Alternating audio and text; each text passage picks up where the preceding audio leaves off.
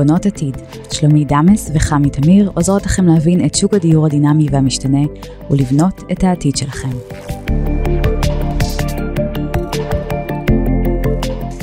שלום חמי. שלום שלומית. אז uh, אנחנו בפרק חדש, בפרק של בונות עתיד, uh, והיום בפרק מתארח אצלנו עורך דין אריה מכלוף, שמתעסק בתחום המקרקעין כבר 20 שנה, ואנחנו מכירים אותו הרבה שנים ואנחנו עובדים יחד. מעסקאות משותפות.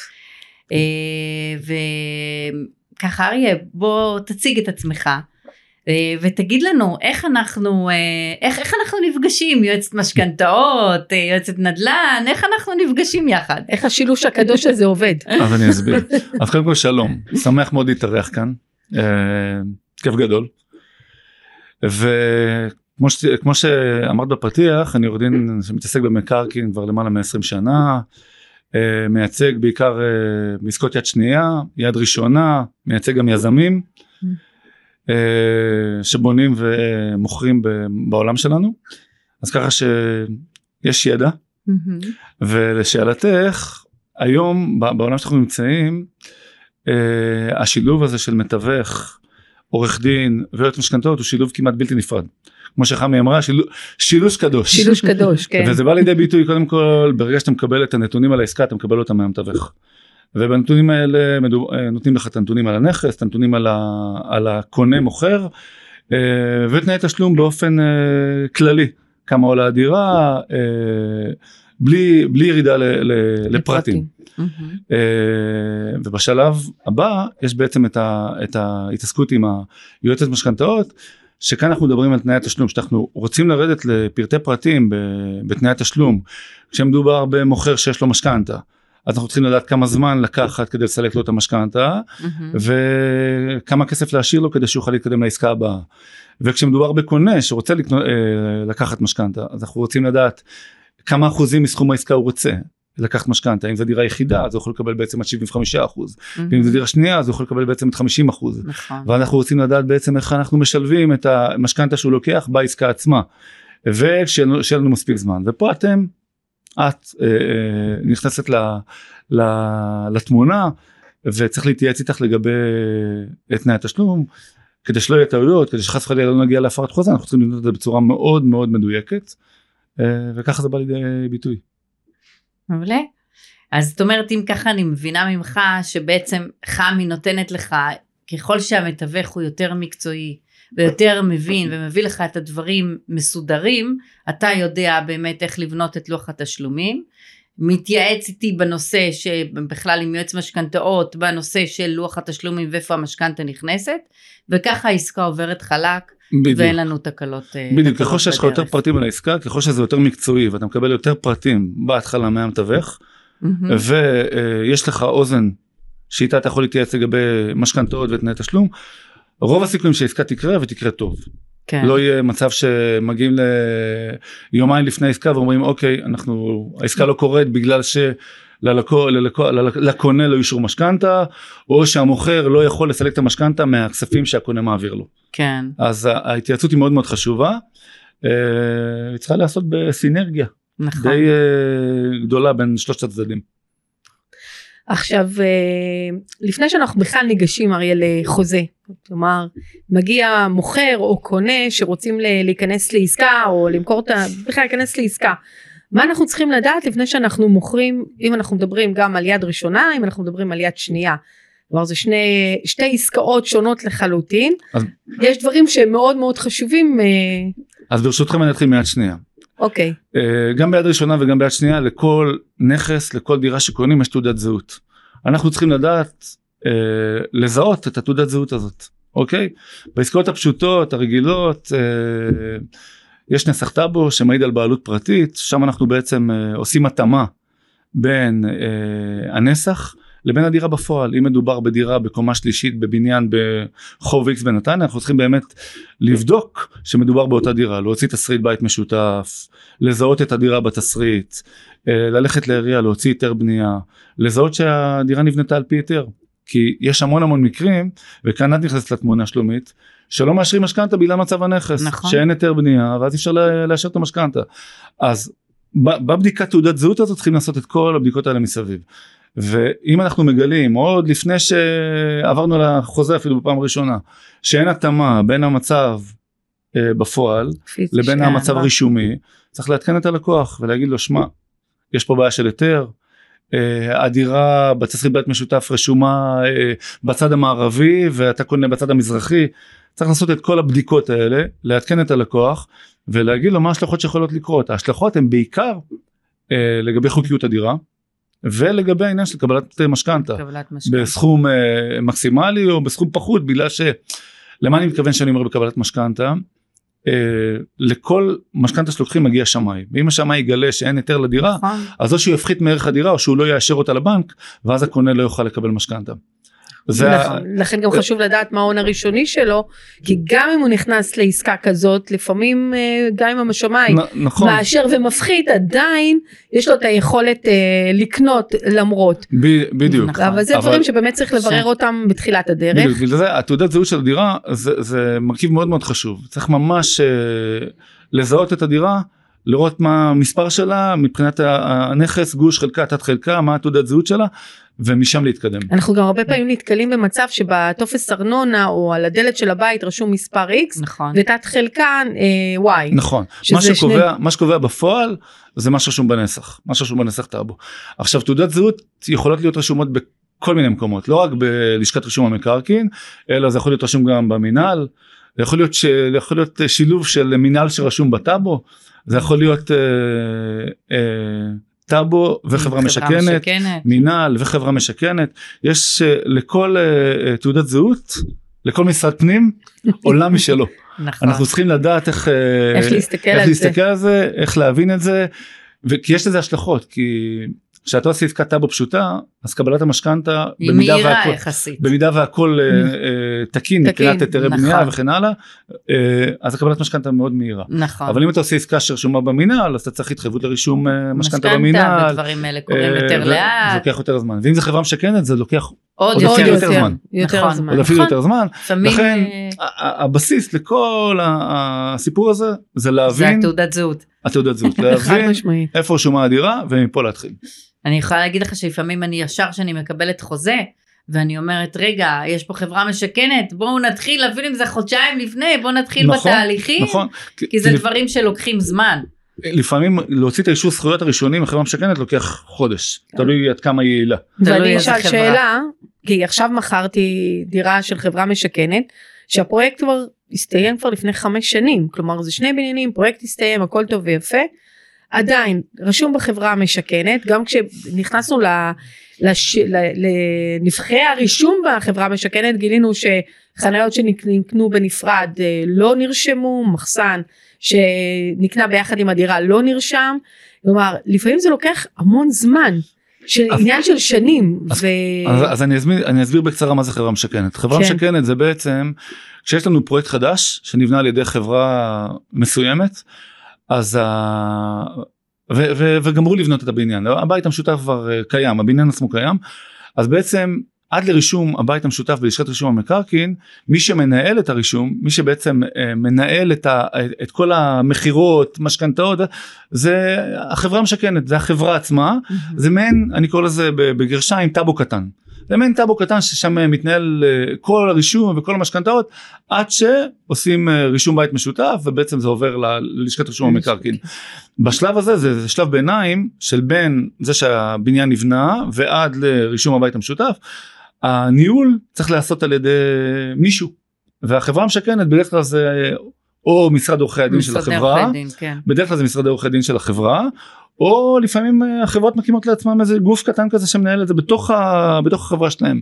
ואז בעצם כל ההתנהלות נעשית מול, אה, מול החברה המשכנת לגבי משכנתאות וצריך הסכמות לגבי כל פעולה גם לגבי רישום הערת אזהרה בתחילת עסקה נכון. לגבי רישום הערת אזהרה לטובת הבנק לגבי כל דבר יש להם תנאים שאומרים לך תביא לי א' ב' ג' ואז אה, נאשר לך לרשום הערת אזהרה.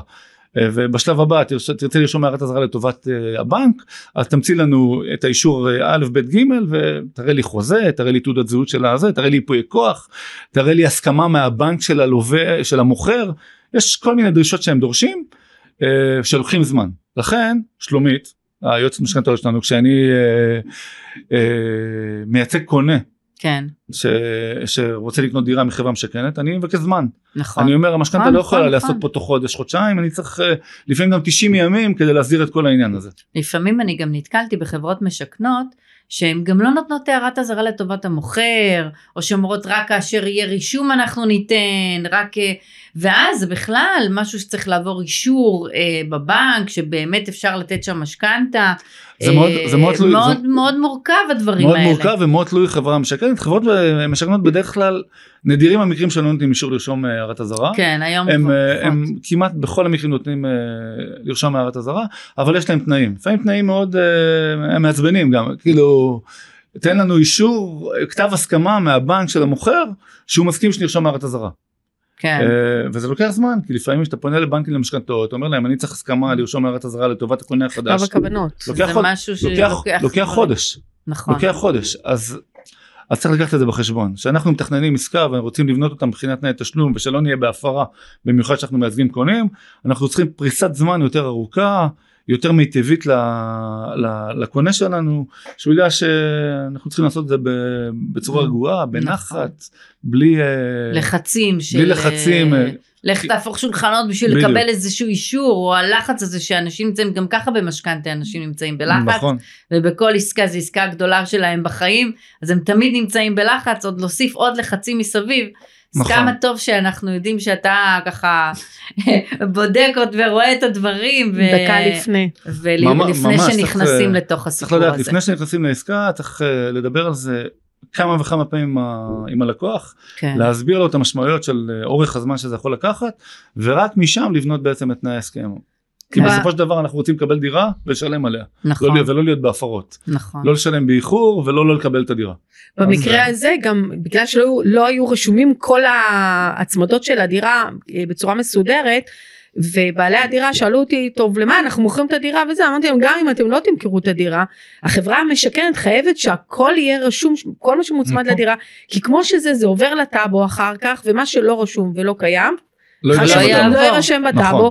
וזה יוצר בעיה עתידית לקונים או אפילו לכם אם תחליטו למכור בשלב נכון. אה, מאוחר יותר. הטעויות האלה הטעויות האלה קורות בחברות משכנות ואנחנו אה, רואים את זה בדיעבד. לצערי הרב אבל אה, צריך בדרך כלל המוכר צריך לדעת מה הוא קנה בדיוק. ואז הוא מקבל בעצם את התעודת זהות של הנכס את ה- במקרה של חברות משכנות זה אישור זכויות כן. ובאישור זכויות מפורט מה הוא קנה דירה בקומה מספר לה צמוד צמוד צמוד. מחסן או צמודה חנייה חנייה. ואם זה חסר אז צריך לעדכן את החברה המשכנת או אם אה, מחסן נקנה ב- בתקופה מאוחרת. לחוזה הראשוני אז צריך אה, לבוא לחברה המשכנת ולדייק את זה נכון. ואז אה, כי אנחנו אחר כך פוגשים את זה הרבה אחרי שאנחנו פתאום באים למכור דירות יד שנייה שהרישום לא היה מסודר לא לתחילת נעשה. הדרך ואז אנחנו ואז- צריכים להתחיל להתעסק עם זה. כן ואז הרבה יותר מורכב לתקן את זה לגמרי. צריך לתקן את, את, הצו בית משותף וזה כבר אה, לוקח כבר הרבה יותר סיפור. זמן וזה פרוצדורה יותר מורכבת. אני נכון. יכולה להגיד לך הרי שגם ברכישה יד שנייה פשוטה, העורך דין אה, לא סיים את המלאכה,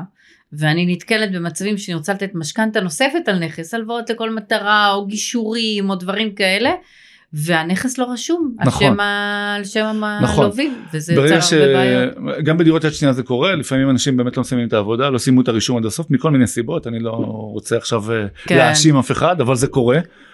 אה,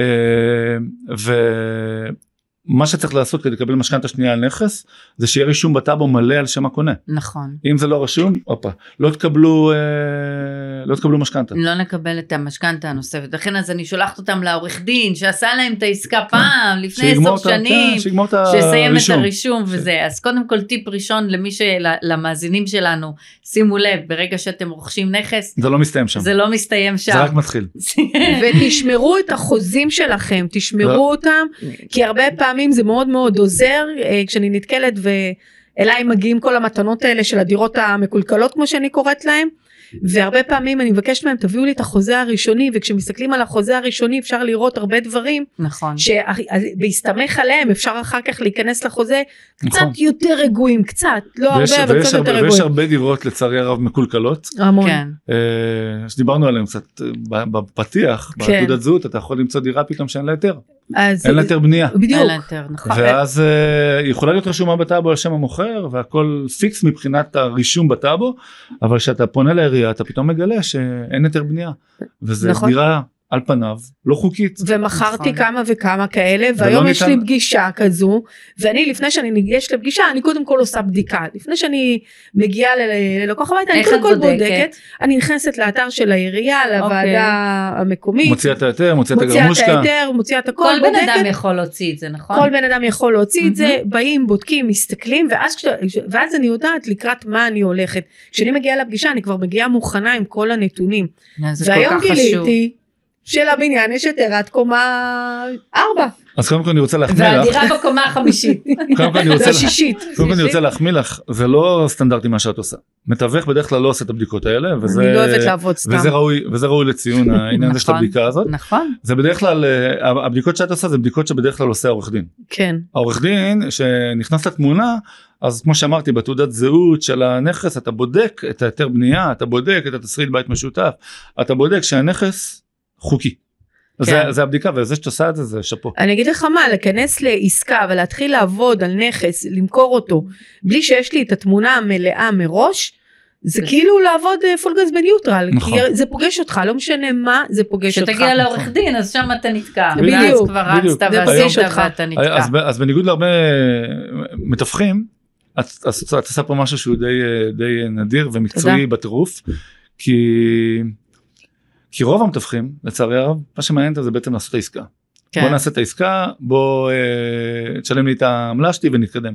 אצלך יש פה ערך מוסף נכון. שלקוחות שלך אה, צריכים להיות מאושרים. בכלל כשעובדים ביחד במעטפת כזאת נכון. ושלקוחות מגיעים ברוגע שיש את המשכנתה שהדירה בסדר שהעורך דין אה, יש לו את כל הניירת ואז בא שמאי רוצה מהבנק רוצה את הזה העורך דין ישר שולף את הכל. צ'יק צ'אק. ה- ה- הלקוח לא עובד קשה הוא, הוא, הוא באמת עטוף בסופו של דבר באנשי מגיע לחתימות, מקצוע בסופו של. דבר מגיע לחתימות בבנק ומגיע בדיוק. לחתימות אצל עורך דין. זה והוא יכול להיות בראש שקט. זה כל כך חשוב שאנשי מקצוע הם אנשים שמתעסקים מלווים באמת אותו. עורך דין שמתעסק בנדל"ן, כמה פעמים אני מתעסקת עם עורכי דין, שרק הם אה, על הדרך עושים גם עסקת נדל"ן, ו...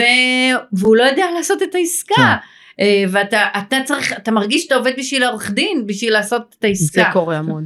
הבנ- הבנה, זה אני אומר בכל דבר. שאתה עושה אתה צריך ל- להיות מקצועי. להיות מקצועי. בדיוק. להיות טוב, להבין את מה שאתה. עושה ולדעת ל- אה, לתרגם את זה ללקוח בצורה שלא יהיה הכי פשוט והכי קל לעשות את העסקה שזה לא יהיה איזושהי חוויה טראומטית. נכון. שזה יהיה חוויה נעימה וכיפית שהוא יוצא לעשות עוד עסקאות בעתיד בלי לפחד מה- בלי מהשד הזה. הפחד הזה, בטח. אה, וברגע שאתה מסביר את עצמך ומבהיר את זה ללקוח בצורה כל כך ברורה אז זה הופך להיות מאוד מאוד קל ובמיוחד שזה בשילוב של אה, מתווך מקצועי ו- ויועצת משכנתאות שבונה לו את כל המעטפת של המשכנתה שהוא לוקח.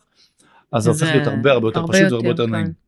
רציתי לשאול אותך אריה, מבחינת סעיפים בחוזה, איזה סעיפים חשובים אתה, אתה אה, חושב שהם באמת אה, מאוד מאוד, שם, שם אתה שם את הדגש. אז בכל חוזה בכל חוזה יש את ההתחייבויות. יש התחייבות מוכר התחייבות קונה ששם בעצם אה, המוכר מצהיר אה, כל מיני הצהרות אה, לגבי הדירה עצמה. מהמם. שהיא נבנתה על פי היתר וכן הלאה וכן הלאה ושהדירה שלו ושהיא שייכת לו אוקיי. והקונה מצהיר שהוא אה, קונה את הדירה והוא רוצה לקנות את הדירה ויש לו את היכולת לקנות את הדירה. זה סעיפים שמופיעים בתחילת כל חוזה שזה סעיפים מאוד מאוד חשובים מהמם. שעל בסיסם בעצם נערך, נערך החוזה זאת אומרת על בסיסם אנחנו עוברים לתנאי התשלום אוקיי. ולמועד המסירה שזה בעצם הדברים החשובים הבאים בתור כן? כן. כי תנאי תשלום זה משהו שכשאתה קונה דירה אז המוכר שאתה שמוכר לך את הדירה מסתמך על התנאים האלה כי ל- ברוב המקרים ב-90% מהמקרים הוא לא קונה את הדירה ושם הוא לא מוכר את הדירה ושם את הכסף בכיס כן. הוא מוכר את הדירה משדרג. ומשדרג מגלגל ו- הלאה, ולכן הוא- לבית הוא- הבא. ולכן הוא בונה לו. את התנאי תשלום הבאים שלו על סמך מה שהוא אמור לקבל מהמם. ממך כקונה. אה, אז- לכן התנאי תשלום מאוד מאוד קריטיים לחוזה הן לקונה והן למוכר כי המוכר מתבסס עליהם והקונה צריך לעמוד בהם כדי להיות בהפרת חוזה. אה, והסעיף הבא שהוא מאוד מאוד חשוב זה מועד החזקה. מועד מסירת החזקה. אה, אם המוכר אומר אני מוסר לך את ה- את הדירה בראשון לראשון 23 אנחנו בתאריך הזה היום כן. בראשון לראשון 23 והוא לא עומד בראשון לראשון 23 אוקיי אז אז הקונה יכול לתבוע אותו על הפרה יסודית כי הוא לא קיבל את כן. הדירה בזמן אז לכן מועדי המסירה ומועדי התמורה עם ביחד עם הצהרות הקונה והמוכר אלה סעיפים מאוד מאוד חשובים שצריך לשים לב אליהם. אני אה, רוצה להתייחס ככה לסעיפי התמורה שאתה מדבר עליהם. היום בגלל כל הנושא של הריביות ובאמת אה, העלייה הזאת של הריביות בתקופה האחרונה, יש המון מצבים שאנחנו גוררים משכנתה. אוקיי? ובאמת אם למשל בא קונה שרוצה אה, מחר את הנכס שלו ורוצה לקנות נכס אחר, מאוד חשוב שאנחנו מסתכלים שם האם הוא גורר את המשכנתה שלו או לא. נכון. כי מבחינת לוח התשלומים. נכון התהליך הזה של הגירת משכנתה הוא קצת יותר אה, איטי נקרא לזה נכון. מלקיחת משכנתה חדשה. כי יש פה צריך שיתוף פעולה של שני הצדדים נכון. צריך uh, שהמוכר יסכים שהקונה יגרור אליו משכנתה תלוי באיזה שלב זה אם זה בדיוק. בשלב מוקדם אז צריך ממש הסכמה זאת אומרת אם זה נניח אה, מיד אחרי התשלום הראשון מיד אחרי עשרה אחוז צריך הסכמה של המוכר לעניין ש- הזה כי כן. כבר אחרי עשרה אחוז שרשומה לך משכנתה על הנכס זה משהו שלא כולם אה, אוהבים לא כולם בטח לא עורכי אוהבים. דין של מוכרים. כן, אוקיי? כן, אני נתקלתי בזה כן. הרבה פעמים שעסקה באמת, אני באתי ואמרתי את לוח התשלומים שאני חושבת שנכון, העורכי דין עשו, בין, עשו את העסקה, ובאנו להעביר את המשכנתה, אבל המוכרים לא רצו לחתום ו- ודבר נוסף על שצריך מסמכי המשכנתה, וזה נכון תקע נכון את זה העסקה. תקע את העסקה בגלל זה צריך לקבל את ההסכמה הזאת מראש עוד בשלב המשא ומתן. הדברים האלה צריכים להיות ברורים וצריכים להיות כתובים בחוזה אם הם לא כתובים בחוזה אז זה באמת יכול לא לקרות ואנחנו יכולים להיות פה בהפרה שהיא לא נעימה לאף אחד באמת, מהצדדים. מזל שלי שהיה ללקוח עוד 100 אלף שקל זמינים, שהוא כן יכל להעביר אותם על מנת שהם יחתמו על מסמכי המשכנתה. נכון אחרת אם עורך דין עורכי דין לא שמים לב לעניין הזה של מתי לחתום על מסמכי המשכנתה וואו איך יכולה להיתקע עסקה. דבר נוסף שצריך לשים לב אליו בעניין הזה של הגירת אה, משכנתה אה, זה גם ההסכמה של הבנק נכון ההסכמה של הבנק כי, כי לפעמים הבנק של המוכר בדרך כלל אה, יכול להיות מצב אני, אני אפרט את זה טיפה יותר יכול להיות מצב שלמוכר יש משכנתה והקונה כן. רוצה לגרור עליו משכנתה. אז אתה בעצם צריך לקבל מכתב כוונות לגרירה. נכון. אוקיי? מכתב כוונות לגרירה מכתב כוונות מה זה בגדול? מכתב כוונות זה בעצם מכתב מהבנק של המוכר שאומר שעם הפקדה של x אנחנו נסלק את כל המשכונים ונמחק את, ה... את המשכנתה המשכנתה מה, מהנכס. מהנכס. עכשיו יכול להיות מצב במכתב כוונות לגרירה אז אומרים עם גרירה של אה, סכום x כן. אוקיי? פלוס תוספת עשרה פלוס תוספת של עשרה אחוז אנחנו נסכים אה, אה, נכון. לסלק את, ה, את המשכונים שרשומים על הנכס ובעצם לרשום אותם במקום אחר אנחנו תכף את תפרטי את זה זה כן יותר אני- העולם אני- שלך אני- יותר העולם שלך זה אני גם רוצה גם כן- לשאול לגבי זה. אז צריך גם כן להיות אה, התאמה התאמה בסכומים לדעת עוד פעם לדעת מראש מה הסכומים שמעבירים כן כמה כסף ולראות שבעצם הסכום של המשכנתה שהקונה גורר מכסה את המשכנתה שאתה מוכר. נכון כי אם זה לא מכסה אנחנו בבעיה אנחנו אנחנו- צריכים להביא להשתים עוד כסף מהבית. עכשיו אני רוצה רק לשאול לטובת המאזינים לגבי העניין של גרירת משכנתה. כן מה היתרון בלגרור משכנתה? מה היתרון בלגרור משכנתה? אני אסביר. בעצם יש משכנתה קיימת היום אה, ללווים, אוקיי? הם עכשיו מכרו את הבית שלהם ורוצים לקנות בית אחר. המשכנתה שהם לקחו הייתה בתנאים מצוינים, אוקיי? והיום התנאים פחות טובים. אני יכולה לחסוך לאנשים עשרות אלפי שקלים בזה שלקחתי את המשכנתה הקיימת והעברתי אותה לנכס, לנכס הנרכש, אוקיי? צריך לראות באמת שהתנאים הם, אה, הבנק הרבה יותר מקשה בגרירה בגלל, א', הוא לא אוהב הוא לא גרירות, אוהב גרירות, בואו, כי- בינינו, מעדיף יש להרוויח לך- יותר. עדיף. אה, כסף חדש. בדיוק. לכן אה, בואי. ישבתי בבנק ואנשים באו וביקשו גרירות ואת יודעת את אומרת להם לא עדיף אה, לקחת חדש אה, כי מכניסים כסף חדש לבנק אבל זה אבל כשאני היום בצד של הלקוח אני מבינה עד כמה החיסכון הוא משמעותי אז אני מתעקשת לגרור. במיוחד לאור זה שהריבית עלתה בצורה כל כך משמעותית נכון. בחצי שנה האחרונה. בוודאי, אז אני גוררת ועושה תוספת אם צריך, אוקיי? עכשיו, מתי גוררים? מתי שכבר שולם 10 אחוז, 10 אחוז מסכום הנכס, פלוס 10 אחוז מסכום הגרירה.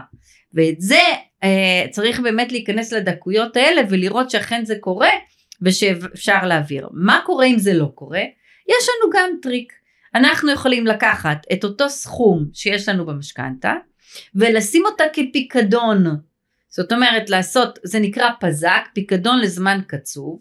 אני שמה את סכום הכסף של הגרירה פלוס 10% בפיקדון, מנקה את הנכס מ... הפיקדון הזה משועבד לטובת הבנק. לטובה. נכון, זאת אומרת, יש מנקה לה- את יש לבנק הנכס. בטוחה.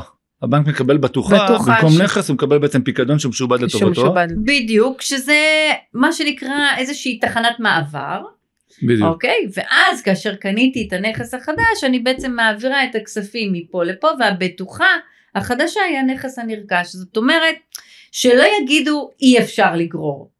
אפשר, יש כל מיני טריקים איך לעשות את זה נכון, כמו כל דבר. כמו כל דבר, דבר. בדיוק, צריך למצוא את צריך ה... למצוא את היצירתיות בכל אה, עסקה ובכל דבר. כדי לעזור איך ללקוח. לעשות את נכון. כדי לעזור. ללקוח. חד. משמעית.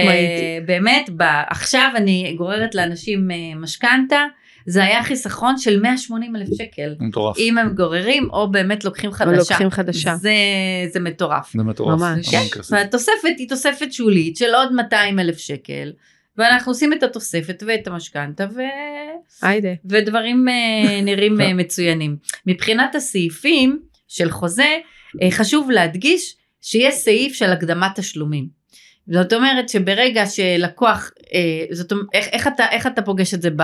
בס- בסעיפי התמורה. בסעיפי התמורה התמורה. אנחנו קובעים מנגנון של בעצם קובעים את התאריכים לגבי כל תשלום ותשלום ואז אה, ב- ב- בסוף אנחנו משאירים אה, אופציה. סעיף אחד עם אופציה להקדמת תשלומים. כן, אוקיי? כי... שזה אופציה שבדרך כלל שייכת לקונה המוכר אה, מסכים לה מראש בחוזה עצמו נכון. אה, יש כמה וריאציות של, ה... של הקדמת תשלומים לפעמים המוכר אומר אין בעיה אתה רוצה להקדים תקדים אבל אני לא רוצה להקדים את המסירה אז, אה, אז אתה יכול להקדים ללא הקדמת מסירה אה, לפעמים המוכר מתאים לו אומר לי אין בעיה תקדים קח גם את הדירה. כן. יש מצבים- זה, זה כל, כל עסקה והמורכבות שלה. וה, והרצונות של המוכר אבל זה, זה אני יכול אגיד להיות לך למה אני מדברת על הסעיף הזה, כי לפעמים אני רוצה לתפוס ריביות של משכנתה, לבצע כבר את המשכנתה כי הלווים, או פתאום הוא רוצה להפוך להיות עצמאי. כן. עכשיו המשכנתה אושרה כשכיר, אני רוצה לבצע כבר את המשכנתה ואחר נכון. כך שיעשה מה שהוא רוצה. נכון אז בעצם זה שאני מקדימה אפילו חלק קטן, 100, 150 אלף שקל אפילו מהמשכנתה, זה פותח לך את המסגרת זה פותח לי את המסגרת ואז אז ההלוואה עוברת לניהול ואז אין לי בעיה שהלקוח יעשה מה שהוא רוצה וגם אז בגלל זה סעיף הזה הוא, הוא חשוב הוא מאוד מאוד חשוב בכל אבל יש הוא עוד תלוי, עוד פעם, הוא. תלוי רצון אה, של הקונה, הקונה צריך להגיד שהוא חושב על זה, הוא רוצה את זה. ואז אנחנו מכניסים את זה, זה לא אה, נכנס אוטומטית בכל, אה, בכל אה, חוזה.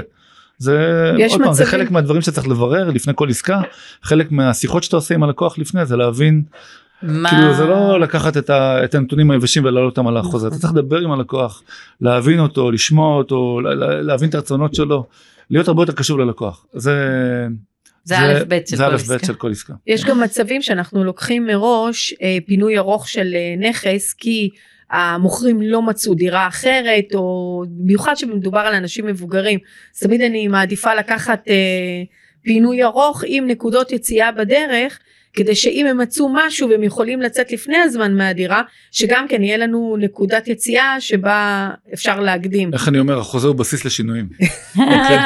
כן, אז אפשר, אה? לקחת, כן. לקחת את החוזה ותמיד גם אחרי שהוא נחתם לשנות בדברים כמובן בהסכמה של שני הצדדים שני נכון. הצדדים הסכימו להקדים נקדים שני הצדדים אה, הסכימו לאחר נאחר אבל אה, אבל החוזה הוא הבסיס הוא נכון. הבסיס להכל הוא צריך להיות מאוד מאוד. ברור מאוד מסודר עם תנאים מאוד מאוד ברורים ואחרי שיש לנו את התנאים הברורים האלה ואנחנו יודעים לקראת מה אנחנו הולכים הן כקונים והן כמוכרים אפשר לשנות את התנאים כמובן בהסכמת הצד השני. נכון. עכשיו אני אשאל את השאלה שאני הכי אוהבת. יאללה. אתה מכיר אותה כבר. מיסוי של מיסוי. הופה. אה, מיסוי! ואתה יודע, היטל השבחה זה הדבר שהכי אהוב עליי. בואי עוד לפני היטל השבחה. לפני היטל אה, השבחה נתחיל, כי הוא- רשות- הדובדבן בוא נתחיל עם רשות שבקצפת. המיסים קודם עם. רשות המיסים, אוקיי. כן. אז קודם כל גם פה זה תלוי אה, זה תלוי קונה תלוי עסקה תלוי אה, מוכר לגבי זה עולם מאוד מאוד רחב. אה, אני אתן לכם ככה על קצה המזלג כשאתה קונה דירה ראשונה יחידה אז זה בעצם המצב האופטימלי הכי טוב לק- לקונה כי עד מיליון שמונה מאות וחמש כן, משהו כזה. אתה פטור בדירה יחידה. זאת אומרת מהמס רכישה. מהמס רכישה, אני מדבר על מס רכישה. כן, כן. כקונה. ואחר כך ממיליון 805 עד אה, 2 מיליון 100 ו... לא משנה. משהו. זה שלושה וחצי אחוז ואחר כך על אה, ההפרש. כן ואחר כך משתי מיליון על ההפרש כן ואחר כך משתי מיליון מאה עד חמש ומשהו זה חמישה אחוז, ואחר כך זה. כבר הולך למדרגות יותר גבוהות, אני, 10%, כן. אני מאחל לכולם לקנות במדרגות הגבוהות. ביותר, בדיוק. אנחנו אפשר לבדוק את. זה בסימולטור, ממש לעשות ממש, אה, כן, כן. סימולטור אה, למס רכישה, יש את זה באתרים. אנחנו אתה יכולים רושם לראות בגוגל, את זה. אה, סימולטור מס רכישה זה מפנה אותך ישירות לאתר של רשות המיסים ושם אתה רושם את סכום העסקה וזה נותן לך פירוט אה, מדויק כן, של ואם ה... זה דירה העסקה. יחידה או דירה להשקעה, וישר אתה. מקבל את ה... וגם פה צריך לדעת לשאול את השאלות הנכונות. זוג צעיר שקונה דירה, אתה שואל אותם דירה יחידה, כן. אין לכם איזה דירה שקיבלתם במתנה מההורים במקרה?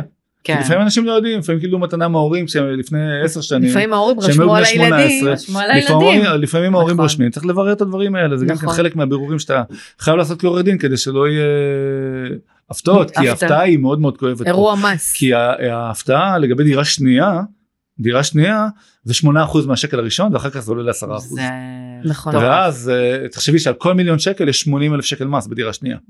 על כל מיליון שקל, אז אם קונים דירה המון, בשני המון מיליון כסף. שקלים, במקום לשלם מס רכישה של דירה יחידה של אה, עשרת אלפים שקל, אתה פתאום משלם 160 אלף שקל. שקל. זה מאוד מאוד מאוד כואב. נכון. לכן זה חלק מה, מהדברים שאתה צריך לברר, במיוחד שאתה מייצג קונה. אה, כשאתה מייצג אה, מוכר, אני עובר עכשיו למוכר, אז יש לנו מס שבח. מס שבח, אם זה דירה יחידה, עד סכום של... אה, סכום קצת גבוה, יותר- ארבע קצת יותר ומשהו, מארבע וחצי לא? מיליון שקל, כן. וחצי. קצת יותר מארבעה וחצי מיליון שקל אתה פטור, אין נכון. בעיה. אבל גם במס שבח יש מורכבות, אם זה בית פרטי, אוקיי, שעולה נניח 4 מיליון שקלים, אוקיי, אבל על הבית הפרטי הזה ניתן לבנות עוד עוד זכויות יחידה, בנייה. כן. אז אתה, משל, אתה פטור בעצם על הבית ועל החלק של הזכויות בנייה נוספות אתה אמור לשלם מס אז אם אתה מייצג אנשים בבית פרטי אתה צריך להבין ולשאול כן. אותם בית פרטי כן. איפה? וואו. ללכת לעירייה לבדוק את הזכויות בנייה זה דברים שצריך. לשאול אה, לפני. אה, ואם זה דירה רגילה בבניין אה, בבית משותף סטנדרטי אז אתה בודק זה דירה יחידה עד 4.5 מיליון שקלים פטור אוקיי ויש זה עולם ומלואו העניין הזה של של המיסוי המיסוי, כן. אה, צריך, צריך לדעת לשאול את השאלות הנכונות צריך לדעת למקד את הלקוח כדי שלא יהיו הפתעות. אה, כשאתה מייצג מוכר אמרנו זה מס שבח כשאתה מייצג קונה זה, מס רכישה. זה מס רכישה ויש כל מיני סוגים גם בפטורים האלה של אה, של מס שבח למשל אה, יורשים שירשו דירה מההורים שלהם כן. אוקיי אז בעצם הם זכאים לפטור ירושה אבל נכון. הם זכאים אליו בתנאים מסוימים. אם הדירה הזאת הייתה הדירה היחידה של ההורים כשהם נפטרו, אז כן הם זכאים לפטור. אבל אם זו הייתה דירה אם יש כמה שנייה, דירות. אם יש כמה דירות אז הם לא זכאים לפטור. נכון. אז צריך לדעת לשאול את השאלות האלה. ואם אתה לא שואל את השאלות האלה אתה יכול לסבך את הלקוחות שלך ואתה לא רוצה לעשות את זה. בדיוק. אוקיי? אה, דבר נוסף שצריך לקחת בחשבון שזה העיריות. העיריות גובות היטל השבחה, זה אני יודע שזה נושא שהוא כואב לך. כואב לי מאוד, כואב. לי. ממש, כן, אני נתקלת אה. מקבלים הפתעה כזאת. אבל נתקלים לא בזה. בעיקר, היטל השבחה, מה זה היטל השבחה? אני ככה אסביר כן. בכמה מילים. זה בעצם היטל שהעיריות גובות על זכויות בנייה נוספות. נניח, גם אם הן לא קיימות אגב. לא, הזכויות קיימות. גם אם לא בנית, אתה משלם את היטל השבחה. לא, גם, גם, אם- גם אתה, זכויות קיימות, אבל אין לך יכולת בנייה בכלל, אין סיטואציה של בנייה, אה, אוקיי. אתה משלם. אתה אמור לשלם, אתה יכול ללכת ל- לערר ולהתווכח, אבל הם דורשים. אבל הם דורשים את זה, הם דורשים כן, את זה, ואיפה שיש אפשרות להוציא כסף מה- מהתושב, הם הם הולכים על זה בכל הכוח. יש לי דירה עכשיו שאני מוכרת, שביקשתי מהם, אנחנו ממש בתחילת הדרך, ואני אמרתי להם, תעשו לי טובה, תבדקו, אם יש לכם היטל השבחה, קודם כל תבדקו ברמה של כן ולא. לדעתי יש, למרות שאין אפשרות, הגג לא מוצמד. כן. כי אם הגג מוצמד זה מובן לי, אוקיי, סבבה. אבל הגג לא מוצמד, גם אם הם ירצו לבנות, אין איפה זהו, אז- לבנות, אז זה היטל כאילו... השבחה יכול להופיע בכמה מקרים. בדרך כלל, אני מסייג את זה, אבל בדרך כן. כלל, אם זה דירה באמצע בניין, זאת אומרת מקומה ראשונה ועד הקומה לפני האחרונה, כמעט ולא יהיו היטלי השבחה, נכון. אלא באזורים מסוימים, בערים מסוימות צריך, צריך לבדוק כל מקרה לגופו, אבל בדרך כלל, אני מסייג את זה, ב-90% מהמקרים לא יהיה לא יהיה היטל השבחה. איפה אנחנו יכולים להיתקל בהיטל השבחה? בדירות גן, דירות גן. בדירות דירות גג. בבתים פרטיים ובקומות אחרונות. כן. נכון. אוקיי? ובקומות אחרונות. ושם אה, יכולים להגיד, אוקיי, הוספנו לך אפשרות לבנות בריכה, תשלם על זה היטל השבחה.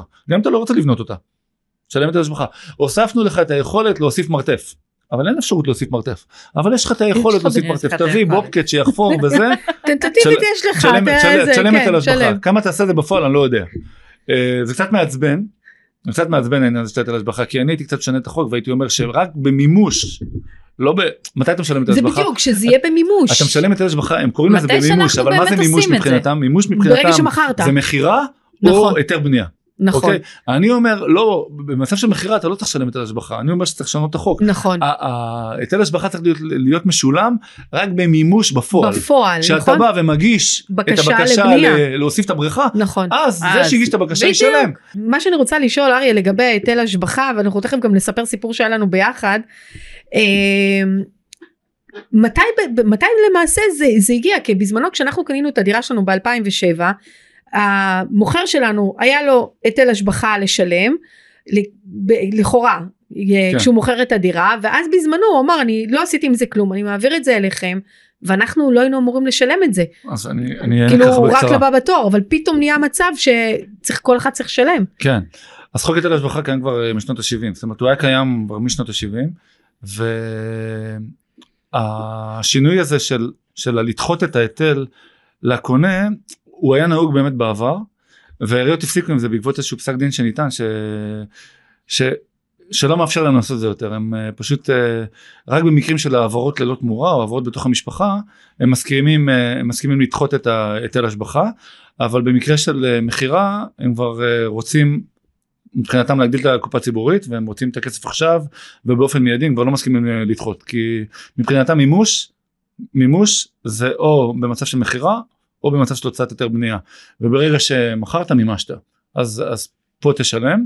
נכון שזה היה נהוג בעבר אבל uh, זה השתנה ולדעתי לכל עירייה גם יש את, ה, את הגמישות שלה בעניין. זאת אומרת הם, יש עיריות שמסכימות ויש עיריות פחות היום רובם נוהגות uh, שכבר לא להסכים הן רוצות את התשלום באופן ביום המימוש ברור כמה כסף הם רוצים לתוך העיריות והיינו מקבלים תמורה על זה. עכשיו היה לנו גם מקרה אה, לאריה ולי שמכרנו דירה שלא היה שום סיכוי בשום קונסטלציה שאפשר לבנות על הגג. בשום צורה כן, דירה- כלשהי. דירה בקומה אחרונה ו- והתשלום שהמוכרת קיבלה הוא היה פשוט שערורייתי שערורייתי. 50 אלף שקל. וואו. עכשיו ניסינו לערער ניסינו להתעסק עם בקשה זה. לתיקון שומה ו... ו- ו- וזה פשוט הכסף שהייתה צריכה לשלם כדי לנסות לתקן את זה ואז אנחנו גם לא יודעים אם זה יצליח או לא יצליח אנחנו פשוט השארנו את זה ככה אבל זה, זה היה פשוט גזל לשמו. בגלל זה זה כל כך כואב אה, כן אני לוקחת את זה. אישית היא לוקחת אני את זה אישית כי זה לקוחה מבוגרת ש- שפתאום יש לה שכסף הזה היה אמור לשלם. ללכת ל- לבית אבות שהיא-. לדיור מוגן שהיא עוברת עליו בדיוק ופתאום. היא צריכה לשלם 50 אלף שקל 50 שלא אלף שקל למרות שידענו בבדיקות שעשיתי פניתי לעירייה ושאלתי אותם האם יש סיכוי להיטל השבחה כן או לא? אז אמרו לי כן. אז הכנו את עצמנו להיטל השבחה אבל לא ל-50 אלף אבל לא שקל. ציפינו ל-50 אלף שקל. בסדר עדיין- 20 10 סבבה. כי עדיין בדרך כלל אה, הסכומים שאנחנו מדברים עליהם למה הם מגיעים? הנה עכשיו זה מגיע אז ל-50 50 אלף שקל. 50 אלף. מהחודש האחרון ובמקביל עשיתי. עסקה אחרת ששמה באמת הוא היה צריך לשלם היטל השבחה כן כי הוא בנה כי הוא הגדיל כי, הוא, כי יש עוד זכויות ששם זה בסדר היה לשלם את ההיטל השבחה והוא קיבל רק 21 אלף שקל כן. לכי תביני את, ה, את איך הם ההיגיון קובעים את כאילו, לא, על הסכומים סמך האלה? מה? הם קובעים אני אסביר גם החזית אה, החמישית הם קוראים העירייה פונה לזה לשמאי מטעמה, השמאי אוקיי. מטעמה אה, מגיע לנכס, מתבסס על מחירים למטר ב- באזור, ה, אה. באזור העסקה וקובע בעצם את, את ההיטל השבחה, היטל השבחה זה בעצם 50 אחוז מהערך ש, שהזכות הזאת נותנת לך, זאת אומרת נניח במקרה, במקרה שלנו היה אפשר להוסיף 40 מטר לגג, אז הוא אומר אבל 40 אין מטר 40 מטר על הגג. איך? אבל אין 40 כן, מטר על הגג לבנות. זה- אין אין אין אופציה היה אפשר להוסיף 40 מטר לגג אז הוא אומר טוב מטר אה, שווה נניח אה, 5,000 5,000 שקל. שקל תכפיל את זה ב-40 זה 200 אלף שקל תחלק את זה בשתיים זה 100 אלף שקל במקרה הזה הוא כנראה העריך את זה העריך את זה ב-100 אלף שקל אז, אז 50 אחוז מזה זה 50 אלף שקל. אבל זה סכום שהוא שערורייתי כי באמת אי אפשר לבנות שום דבר על הגג שם יש שם דודי שמש ו...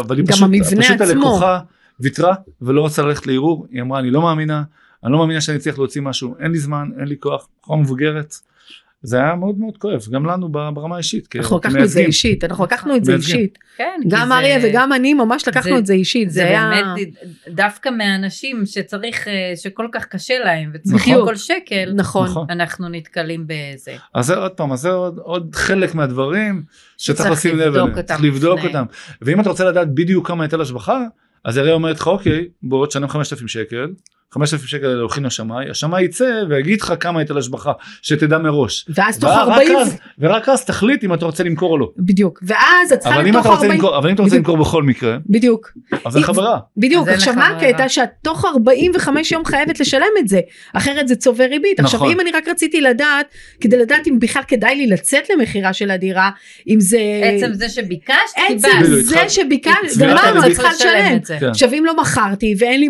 מקורות מימון.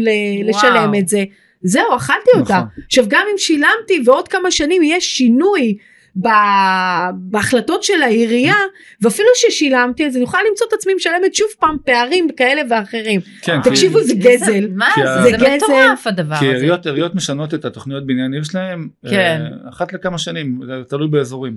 ועל כל שינוי בתוכנית בניין עיר, נוצרת בעצם מעין השבחה חדשה. זאת אומרת, נו- נו- נוצרות אה, זכויות נוספות למוכר.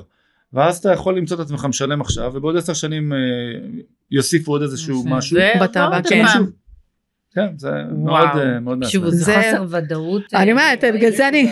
אה, ארי, איך אתה מתמודד עם זה ב- ב- ב- בחוזים שאתה עושה, או במכירות רכישות? הרי כל יום יש מכירות ורכישות, אבל בכל זאת האי ודאות הזאת. אז קודם כל בדיקות מראש ולדעת ממה להיזהר. הבדיקות מראש, עוד פעם, אה, באיזה קומה הדירה. אה, קומה ראשונה, אה, קומה קרקע, קומה אחרונה, בית פרטי, זה כבר בדיקות מראש, אתה כבר מזהיר את הלקוח שאם מדובר באחת משלושת הקטגוריות האלה, אתה אומר, יש צפי היטל- להיטל השבחה, צריך לבדוק את זה. ואז פונים לעירייה, יש איזשהו טופס עם ה... טופס בקשה לבירור היטל השבחה, ואז אתה Mhm. שולח את זה לעירייה ואומר להם, האם הנכס שנמצא בגוש חלקה, תת חלקה, יש סבירות להיטל השבחה, אם אומרים לך לא, על הכיפאק יש לך מסמך, מסמך רשמי מהעירייה, מתקדמים. אם הם עונים לך כן, אתה בא ללקוח ואומר לו יש פה סבירות. להיטל השבחה, ואם אתה רוצה לדעת בדיוק מה הסכום המדויק צריך לפנות עכשיו אה, לעירייה שיוציאו שמאי וזה. עכשיו, זה תלוי מאוד במקרה. אם הלקוח אומר לי, שמע, אני מוכר את הדירה בכל מקרה, זה לא מעניין אותי, אז אין בעיה, אז לא צריך לחכות לשמאי, עושים את העסקה בכל מקרה. אבל אם הוא אומר לי, אני... רגע, ואז זה חוסך ללקוח את החמשת אלפים לא. שקל האלה? אה, זה החמשת אלפים האלה שקל האלה זה לא שהוא מפסיד אותם הם מתקזזים בסוף מהסכום שאתה אמור. לשלם את השבחה. אה, זה מתקזז. זה לא שאתה מפסיד אותם. מתקזז, אוקיי. אבל אם אתה אומר לי אני, אני אם, אתה, אם הוא אומר לי אני רוצה למכור בכל מקרה זה לא משנה לי אז אני אומר לו טוב סבבה נצא לדרך רק תדע שיש היטל השבחה אני אוקיי. מחויב ל- ליידע אותו ואם הוא אומר לי לא זה ישפיע עליי על העסקה אני רוצה לדעת כמה אז מוציאים שמיים משלמים את החמשת אלפים שקלים האלה רואים כמה זה ולפעמים מוסיפים את זה לסכום העסקה. הלקוח כן. אומר אני יש לי היטל השבחה עכשיו של אה, 50 אלף שקל רציתי למכור בשתי מיליון אני מוכר בשתי מיליון חמישים כן. ממש ככה. אז עוד לפני שמעבירים טיוטה אתה עושה את השאלות האלה ואת הבירורים האלה בדיוק. ו- ומחליט ביחד עם הלקוח בהתייעצות איתו אם אני מוציא טיוטה כי ברגע שהוצאתי טיוטה לצד השני זה כבר איזה, זה מחייב. איזשהו סוג של מסמך מחייב. זה עדיין לא מחייב אה, כן, תמיד אפשר אה, להתפלפל על זה, למצוא, כן, אבל- כן. אבל זה סוג של אה, התחייבות שאתה כבר מוציא עסקה לדרך. אז את השאלות האלה צריך לשאול מראש ואת הבירורים האלה לעשות מראש כדי לא לעשות טעויות עם הלקוח. כשאני אני רציתי לשאול אותך מצד הקונים לפעמים אני מרגישה שיש מצבים של עורך דין טוב מבחינת מיסוי יכול לחסוך המון המון כספים אה, לקונה אם הוא רוכש על שם הילד או רוכש או כל מיני טכניקות כאלה ואחרות שבאמת מצליחים לחסוך ללקוחות כספים. אז קודם כל זו שאלה ממש טובה אה, כי באמת אפשר לעשות המון תכנוני מס שהם לגיטימיים והם חוקיים ב- בעולם שלנו במדינה שלנו. אה, חלק ממה שאנשים עושים זה או לרכוש נכס על שם הילדים, כן. אוקיי? או לעשות העברה ללא תמורה של הנכס שיש כרגע בידם לילדים ובהעברות ללא תמורה אנחנו מדברים על אה, סכומי מס מופחתים בצורה משמעותית אני אסביר שנייה על מה מדובר. למשל יש פטור ממס שבח סעיף 62 נותן בעצם פטור ממס שבח בהעברה ללא תמורה והעברה ללא תמורה יכולה להתבצע אה, בין הורה לילד בין ילד להורה ובין סבא לנכד ובין נכד לסבא מהמם. אוקיי פעם היה גם עם אחים אבל ב-2013 החוק הזה שונה שונה. ואין יותר העברה ללא תמורה בין אחים. אה, וה- והכלי הזה הוא כלי מאוד מאוד מאוד אה, משמעותי במיוחד לאור זה שמס רכישה דירה שנייה הוא 8% כמו שאמרנו מקודם כן. אז uh, צריך לתכנן את זה. ו- ו- ויש הרבה הרבה משפחות שעושות את זה שרוצים לקנות דירה נוספת אז הם קונים או על שם הילד או שעושים העברה ללא תמורה של הנכס שלהם ו- ועושים וחוסכים המון מס. נכון. לוקחים המון מס וזה, וזה כלי שהוא לגיטימי לגמרי שהחוק מאפשר לנו ואנחנו משתמשים בו. לא נתקלת במצבים של אה, בעיה שמעבירים לילד את הנכס? כן. היום בעקבות כל ההטבות שניתנות לזוגות צעירים כמו מחיר למשתכן דירה בהנחה כן. זה, זה זכאות. במשכנתה. זכאות למשכנתה ברור זה דופק להם את הזכות הזאת כן. היום אה, ה- ה- דירות בהנחה והמחיר למשתכן נותנות הנחות אה, אמיתיות.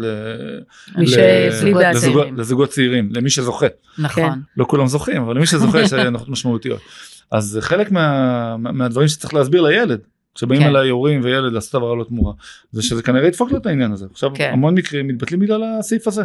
כאילו הילד אומר מה אבל אני הולך להתחתן בעוד אה, חצי שנה מה, מה אני אעשה. לא רק זה, גם ואז ש... ההורים מבינים את העניין ואומרים טוב אני מעדיף לשלם את השמונה אחוז כבר בדיוק. לא נורא.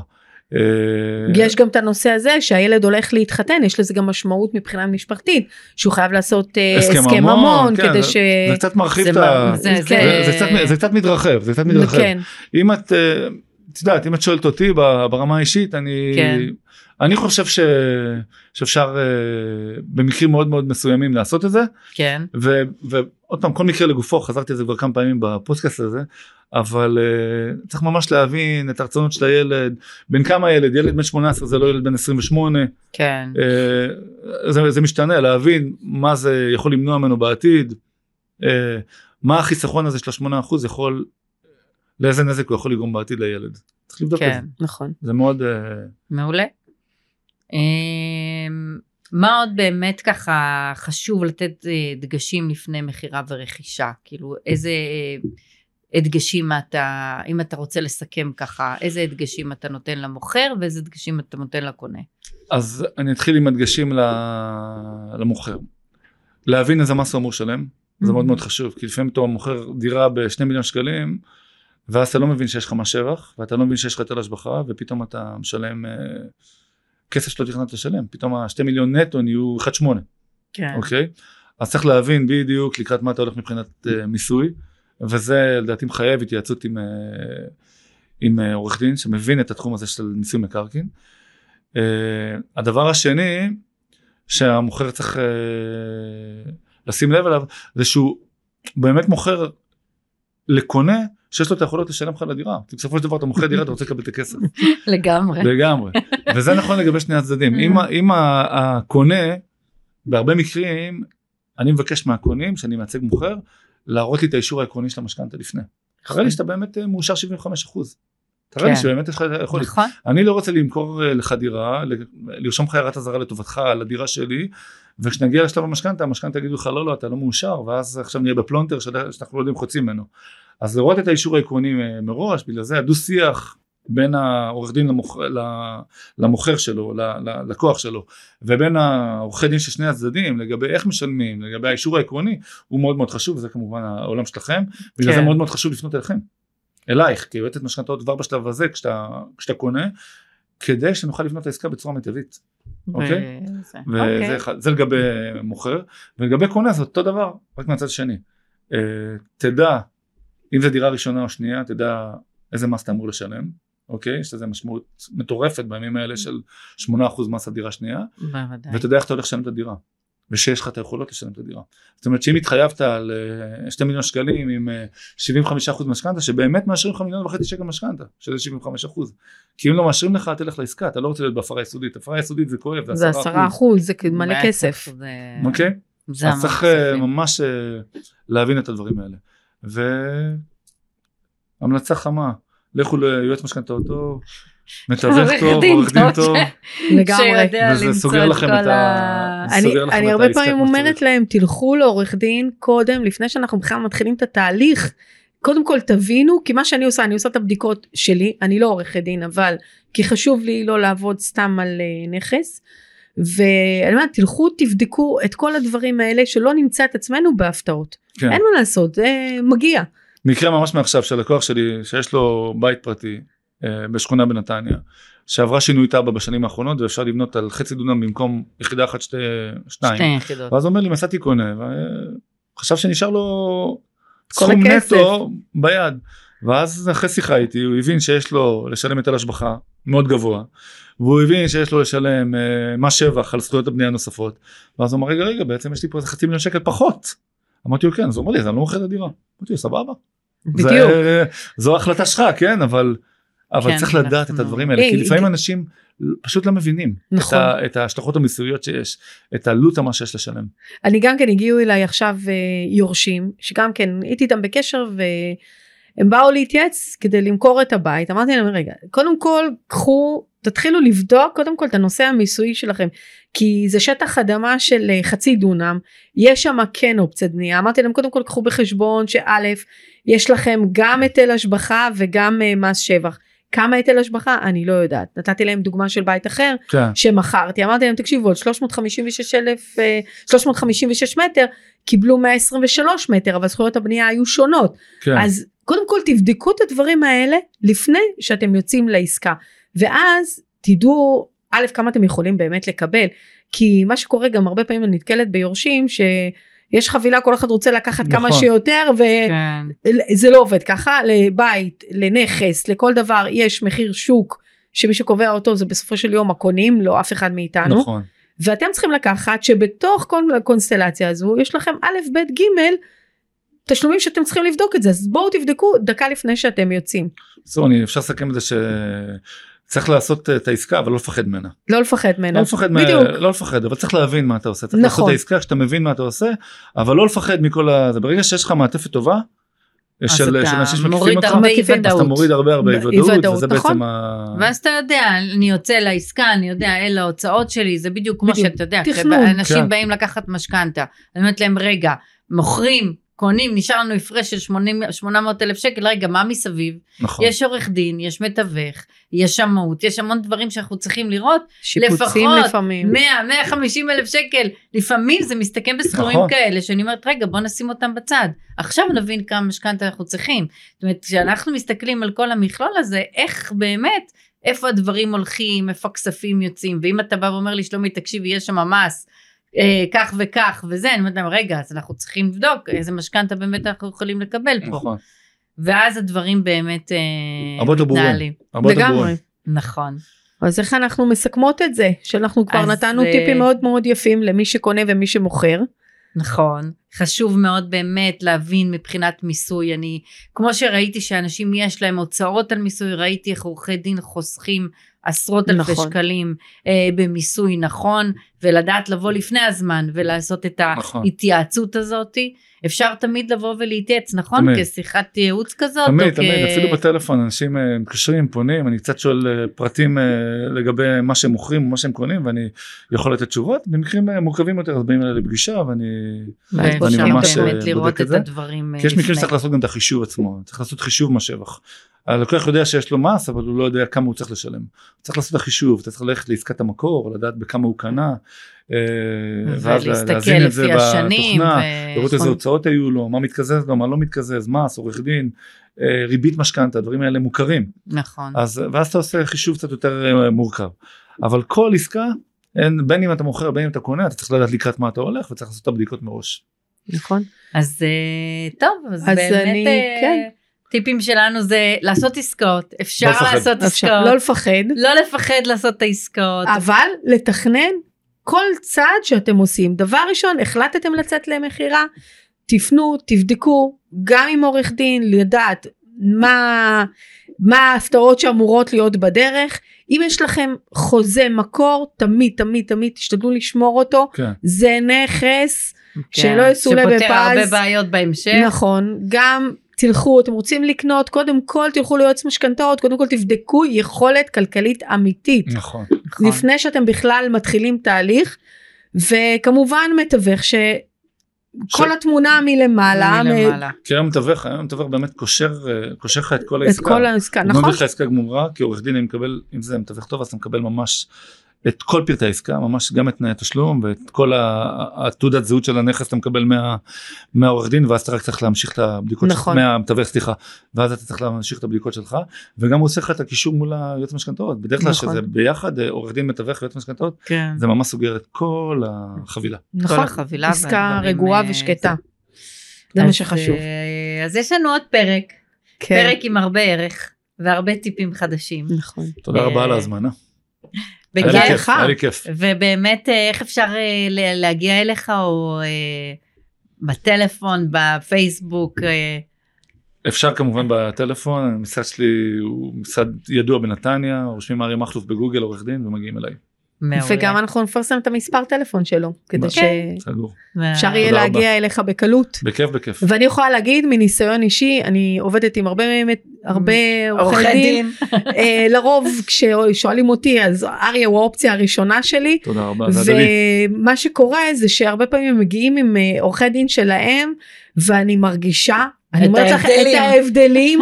לפעמים אני יורקת דם בדרך לסגירת העסקה שזה פשוט לא יאמן נכון. וזה מאוד מאוד נכון. חשוב שהקשר בין כל הצדדים הוא קשר טוב שבאמת יכולים אה, להניע את הגלגל כמה שיותר מהר. תודה רבה. יאללה, היה לי כיף. גם לנו, גם ממש לנו. היה לנו כיף. תודה. תודה, תודה. תודה רבה.